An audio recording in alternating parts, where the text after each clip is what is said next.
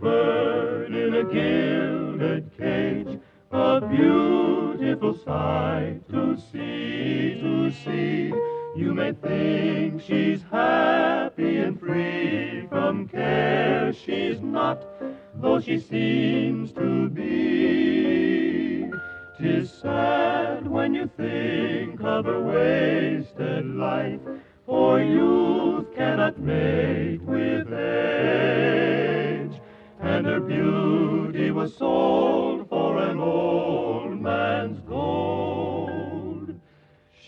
bird in a gilded cage. Hey, everybody, welcome back to Reggie's Comic Stories. My name is Reggie. This is the second episode. Uh, you'll find me here every other Wednesday on chrisandreggie.podbean.com. And of course, you should subscribe to us via iTunes, Stitcher, Podbean, Google Play, iHeartRadio, Spotify, and wherever fine podcasts are congealing uh, various apps and places around the internet. Uh, today, I'd like to do to do something a little different than I did last time. Uh, kind of talk a little more off the cuff about a subject that's sort of near and dear to my heart, as well as I think uh, vital to comic books history. It's about the first American comic strip, The Yellow Kid, by uh, R.F. Outcalt, and we've kind of touched on that a few times in uh, Weird Comics history and in the Cosmic Treadmill.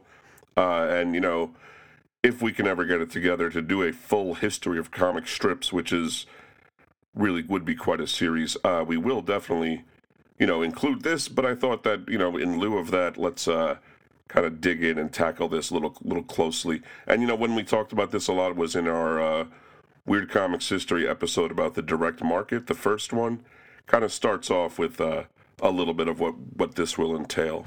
So, just to get it out of the way, the first ever comic strips were not American. Uh, we could argue the origins of comic strips going all the way back to the origins of language, but I would say, and many agree with me, that the first ever comic strips really they grew out of the penny dreadful pulp magazines that were prevalent through Britain in the early 19th century. Uh, these were illustrated serialized stories, so they weren't yet comic strips, but they were getting there. Uh, more and more, the illustrations would just match the text exactly. Uh, there were more and more illustrations as time went on, and uh, eventually, uh, the, the first comic strip ever was Ally Sloper's Half Holiday in 1884. Uh, this is the first one to feature a recurring character, also. Uh, Ally Sloper, by the way, was a lazy schemer, often found, quote, sloping through alleys to avoid his landlord and other creditors. It debuted in 1867 in the humor magazine Judy, which, yes, was a sister magazine to Punch. Uh, Ally was created by writer and artist Charles Henry Ross and inked and later fully illustrated by his French wife, Émilie de Tessier, under the pseudonym Marie Duval. And uh, that sounds like a very interesting story of itself. But we're going to talk about a fella named Richard Felton Outcalt. Uh, he was born January 14th, 1863, in Lancaster, Ohio, to Catherine Davis and Jesse P. Outcalt. Uh, O U T C A L T. He would add the U later in life, and we'll talk about that when we get there. Uh, the Outcalt family, they were among the first to settle Lancaster, which was incorporated in 1800. Therefore, RF was a child with some means. We'll actually say he was like middle class at this time. Uh, probably one of the more wealthy people in Lancaster, but at that time it was still really a frontier town. So being the most, most wealthy there was a matter of how many dry goods you had on hand, which was not, not a bad thing to have. Uh, point being, though, is that he's coming from a fairly, uh, you know, well off or, you know, reasonably well off family. Uh, to even add to that, he attended Mc, Mc, University's School of Design in Cincinnati from 1878 to 1881, and after graduating, did commercial painting for the Hall Safe and Lock Company based in Cincinnati. And this is definitely a time that if you didn't have some money, you would not be going to uh, secondary school and things like this. So uh, it definitely implies that uh, he had a, a few dollars to his name. In 1888, Outcalt painted electric light displays for Edison Laboratories. Uh, for the Centennial Exposition of the Ohio Fa- Valley at the Ohio Valley and Middle Atlantic States in Cincinnati.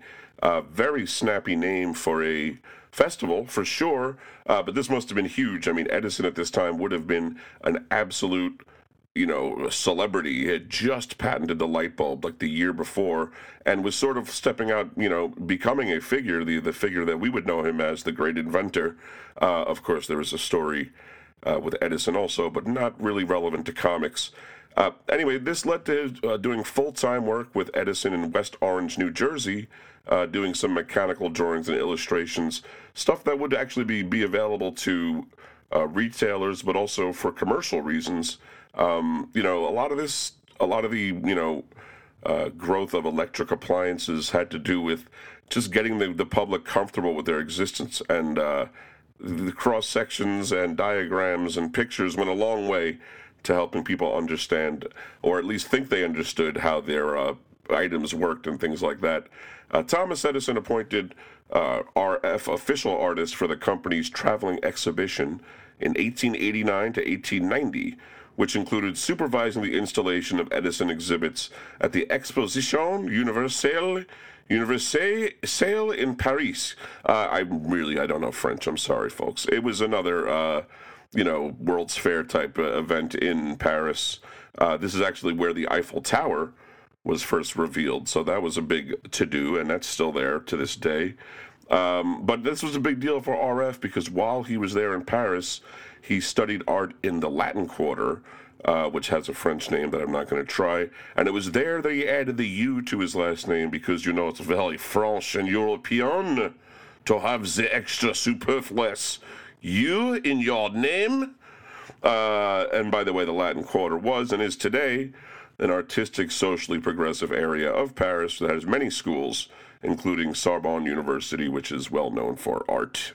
So in 1890, R.F. returned to America and he married banker's daughter Mary Jane Martin on Christmas Day, 1890, and settled in Flushing, Queens. Now, this is where uh, the story crosses path with your humble narrator uh, for the first time in a way, because uh, he settled in Flushing, Queens, and actually lived the rest of his life there. I was born in Flushing, Queens, many, many, many years later, um, virtually a hundred years later, actually uh, little less than 100 years later. But, you know, it's something to me, you know, anything from my hometown of Flushing. We have the New York Mets. We have uh, Flushing Meadow Park, which is actually the site of two American World's Fairs. And we have RF Outcalt. And uh, at that time, uh, Flushing was an almost idyllic countryside. Uh, it was like going, it was literally like going out to the country. Um, you know, this is not unlike, it would have been, you know, uh, 30 years later, but The Great Gatsby is a story about people going essentially to Flushing, a little further east to Douglaston and Little Neck, uh, and it was considered going out to you know the fresh air countryside. Which, if you want to go uh, to Google Maps and do the street view right now, you can go to Main Street and Northern Boulevard in Flushing, Queens, and tell me how idyllic it looks. Uh, right there at that corner, actually, was a school known as the Flushing Institute, which was a school for boys that at the time, again, this was considered like the best prep school or one of the best prep schools in the area to send your boys to I don't know, dance around the maypole, whatever. I don't whatever happens in prep schools. I'm not sure. So RF uh, now still living in Flushing, and also Flushing. At that time, it really would have been a little bit of a schlep to get to Manhattan for work, but I guess you, you could still do it. It would have been kind of a long commute though, uh, on the on the clunky commuter train that uh, ran along Broadway that uh, is still there today, known as the Port Washington spur of the Long Island Railroad. Anyway, RF worked making technical drawings to Street Railway Journal and Electrical Worlds. That was a magazine owned by one of Edison's friends, and he also did work for Thomas Edison as needed. On the side, he contributed to the humor magazines, which uh, of the day were Truth, Puck, Judge, and Life. These were big deal magazines. So you can see he kind of he went to Paris, and it seems like he found a little bit of his artistic muse, maybe. You know, he realized, he said, I don't have to draw other people's light bulbs and uh, motors all the time. I can maybe come up with some characters and stories of my own. And so he created the Yellow Kid. Uh, this Yellow Kid actually has a name. It's Mickey Dugan. He's a comic book character, or comic strip character, sorry, created by Richard F. Outcault. He is a mockery of a poverty stricken kid from the Lower East Side. He's uh, often seen cavorting in filthy environments with other street urchins and criminals. And his thing is, he's bald, he's got big ears, and a big yellow nightshirt on which is written his punchline or what he's saying. Um, and it's really very uh, stereotypical. A lot of D's and Do's. Gee, I don't know what I done with my thing over there, whatever you know, things like this. Uh, I heard, it once said in, in a comic shop, actually my comic shop, um, that that this was a stereotype of a Chinese person, and I, I chuckled. But now looking back on it, I can see where you'd make that mistake. For one thing, he's called the Yellow Kid. He's like bald and like you could kind of see him as being a Chinese stereotype, uh, but no, he in fact is an Irish stereotype. Mickey Dugan uh, is supposed to be one of these, uh, you know, homeless these these parentless Irish kids that run around in the streets all day. Now you have to kind of understand why it's like this, the Lower East Side. Uh, so this is an area, and this is also something uniquely to my interest. Uh, it's an area. Now you can go to your I'm sure everyone has a map of Manhattan, right, to hand. So go to your map of Manhattan, and uh, the area is roughly bounded by Bowery to the west, uh, East Houston Street to the north, the FDR Drive to the east, and then Canal Street to the south. Essentially, uh, south of Lower East Side begins Chinatown, really, although there, it's you know it's not that hard of a line there, but that's essentially what it is. Uh, in the mid late mid to late 19th and 20th centuries, we're talking about this very time right now that the Yellow Kid is being you know shown in these humor magazines.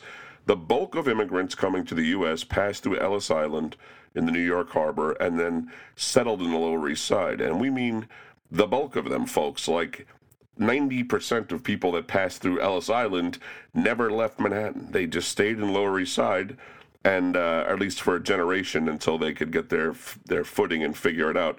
And then even then, several generations might pass there. Uh, these people all moved into tenements, which were three and four room apartment buildings, three to six stories high. Uh, no elevators in those days, remember. They had shared hallway bathrooms if they were fancy. The classy joints had that, but the sodden outhouses were more the norm in the back of most of these buildings. And uh, just imagine, just try to picture it. Uh, by the way, the outhouse would often be right next to the only water source, the water pump also. So not only were those things in close proximity, but a lot of these outhouses, things would get a little gross back there. So every time you want to get a nice uh, bucket of water and carry it up for six flights, you have that to contend with. Uh, I my highest recommendation. Well, I'm going to finish this. Uh, these were also sometimes called cold water flats because for a long time those with running water ran only cold, and I mean into the 30s this was true. By the 1840s, large numbers of German immigrants settled in the area, and a part of it became known as Little Germany or Klein Deutschland. It was followed by groups of Italians and Eastern European Jews, as well as Greeks, Hungarians, Poles, Romanians, Russians, Slovaks, and Ukrainians, each of them forming their own enclaves. By the late 19th century, more than a million people occupied this area that is smaller than one square mile. So the, it got a little crowded, is what I'm trying to tell you, folks. Now, um, my highest recommendation if you live in New York, if you're going to visit New York, you gotta go check out the Tenement Museum on the Lower East Side. It's at 79 Orchard Street. You can find out about it at tenement.org. Not only are you going to go to the best New York based bookstore in New York, hands down. I mean, if you're looking for new books about New York, this is that is the location that you want to go, their gift shop.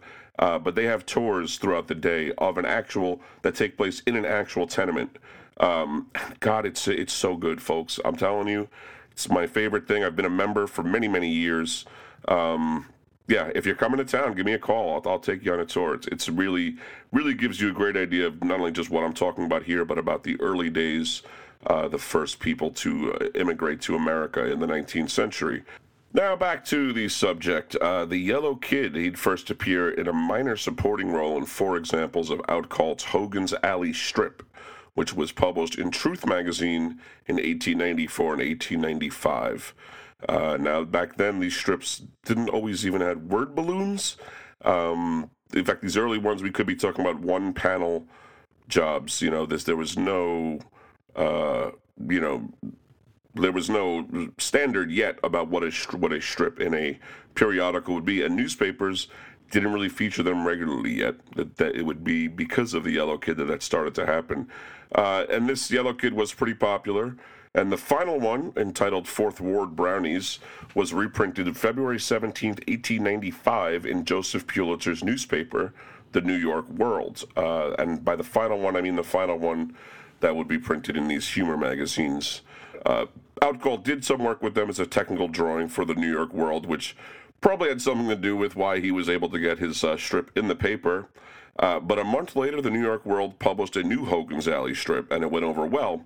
And that was followed by the cartoon's first color printing on May 5th. So now, Hogan's Alley was the first regular full page Sunday cartoon. There had not been a Sunday section like this until the uh, the Yellow Kid in Hogan's Alley, and uh, yeah, Yellow Kid was the lead character, and these were full page affairs. Uh, like just imagine a giant one panel strip uh, as big as a unfolded tabloid newspaper. They were tremendous.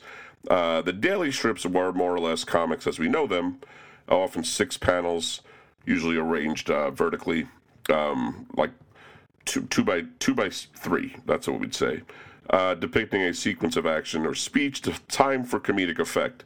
And it's the timing. This is what Outcalt uh, introduced with the Yellow Kid was a sense of timing in uh, comics. That is the to me and to others, that is the genesis of the language. Okay, um, a picture depicting a thing is that's that's just language. Okay, an A is just a symbol to you know depict the letter A. You know what it means, and uh, you know the word axe is just a symbol that you know makes you think of what an axe looks like. But by having the words and the pictures and the timing together now we're starting to get into what a comic strip and what comics really are.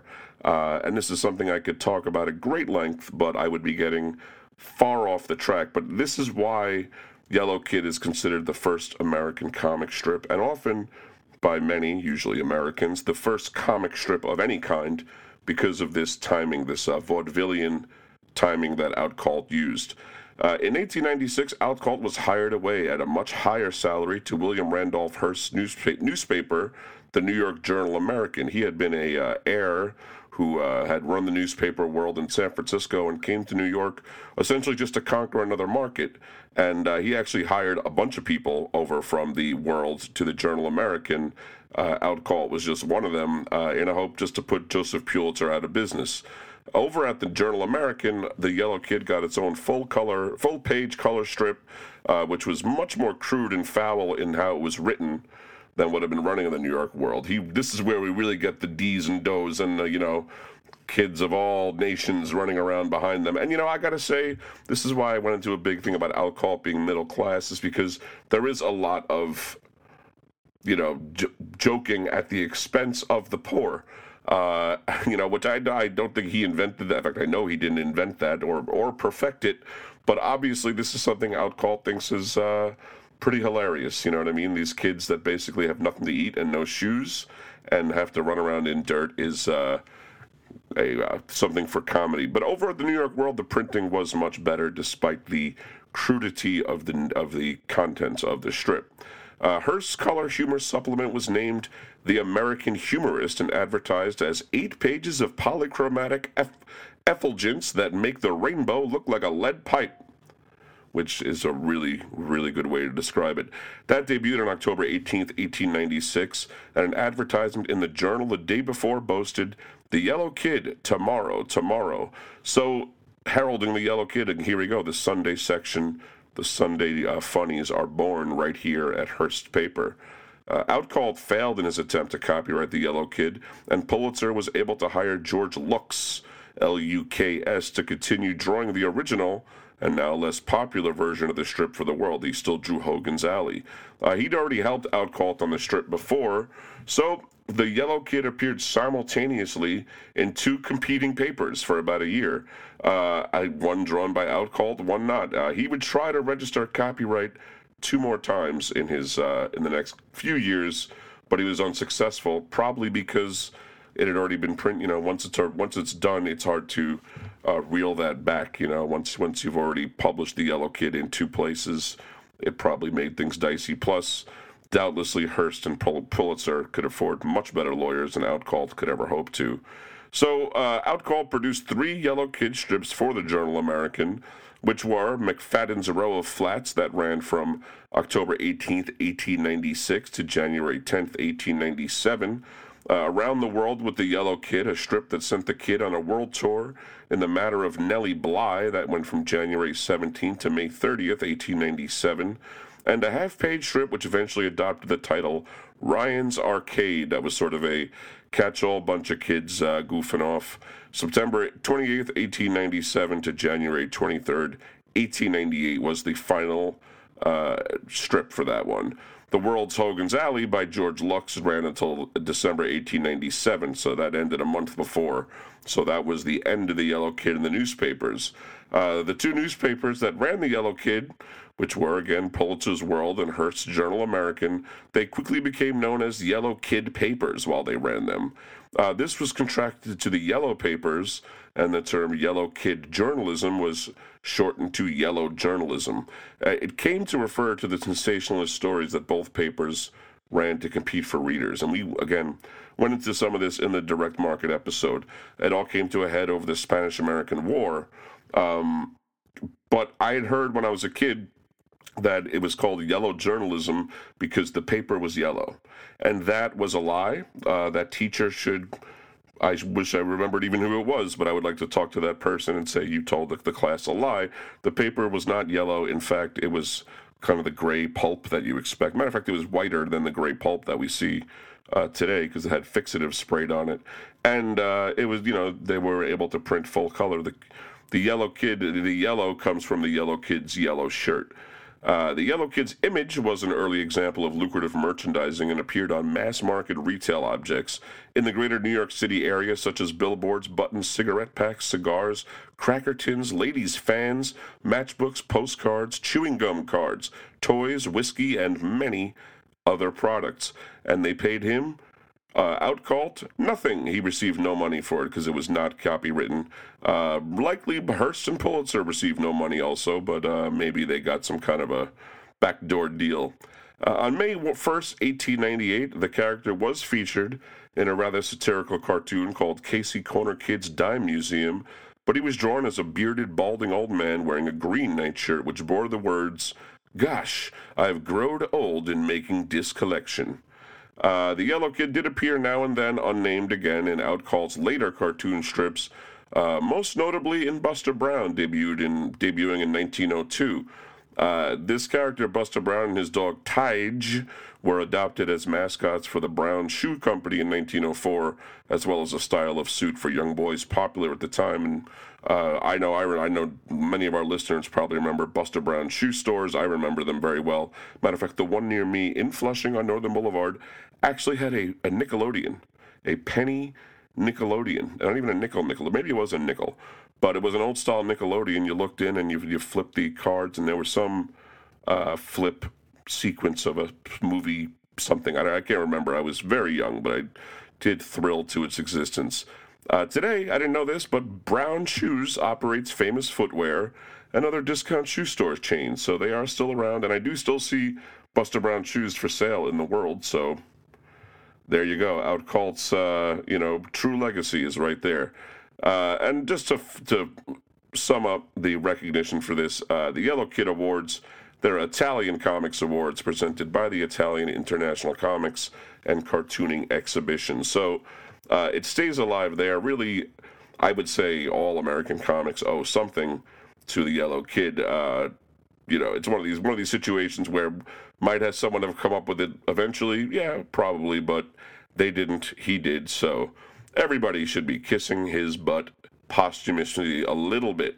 Uh, I want to thank everyone who, who listened to this, first of all, and uh, who are donating over at patreon.com, Chris and Reggie, slash Chris and Reggie. Uh, it really is a huge help, and it makes these extra shows like this possible for Chris and I to do, uh, Chris and me to do, sorry.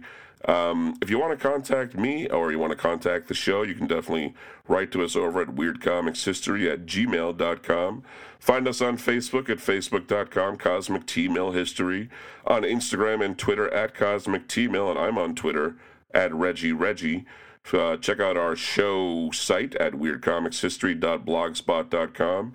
And of course, you can search Weird Comics History on YouTube. I'll be back with some more comic stories in a couple of weeks, folks, and uh, I hope you have a great rest of your time. Down in Bottle Alley lived Timothy McNally, a decent politician and a gentleman at that. Beloved by all the ladies, the gossoons and the babies that occupy the building called McNally's Row of Flats.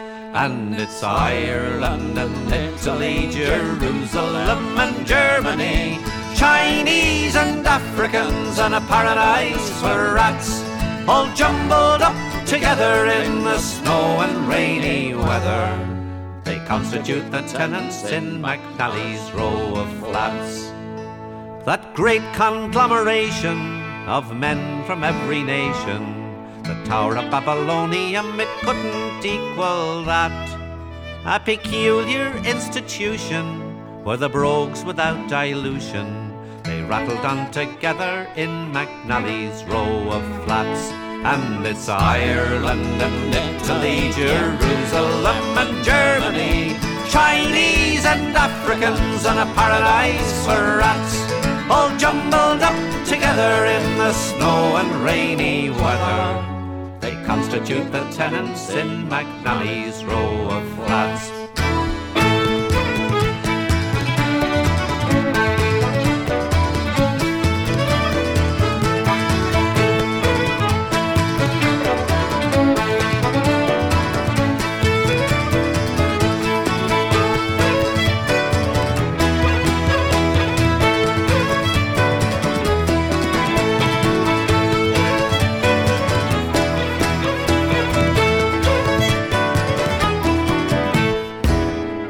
Of rags and papers, tramps and other slavers, Italian lazzaronis and lots of hungry cats, lying on the benches and dying there by inches from the open ventilation in McNally's row of flats.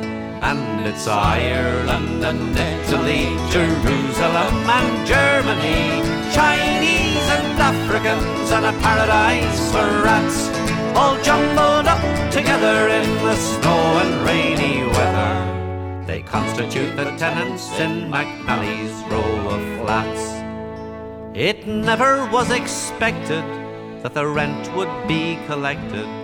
They levied on the furniture, the bedding, and the slats. And it's then you'd see the rally as they battled down the alley evicted from the building called McNally's Row of Flats. And it's Ireland and Italy, Jerusalem and Germany, Chinese and Africans, and a paradise for rats, all jumbled up together in the snow and rainy weather.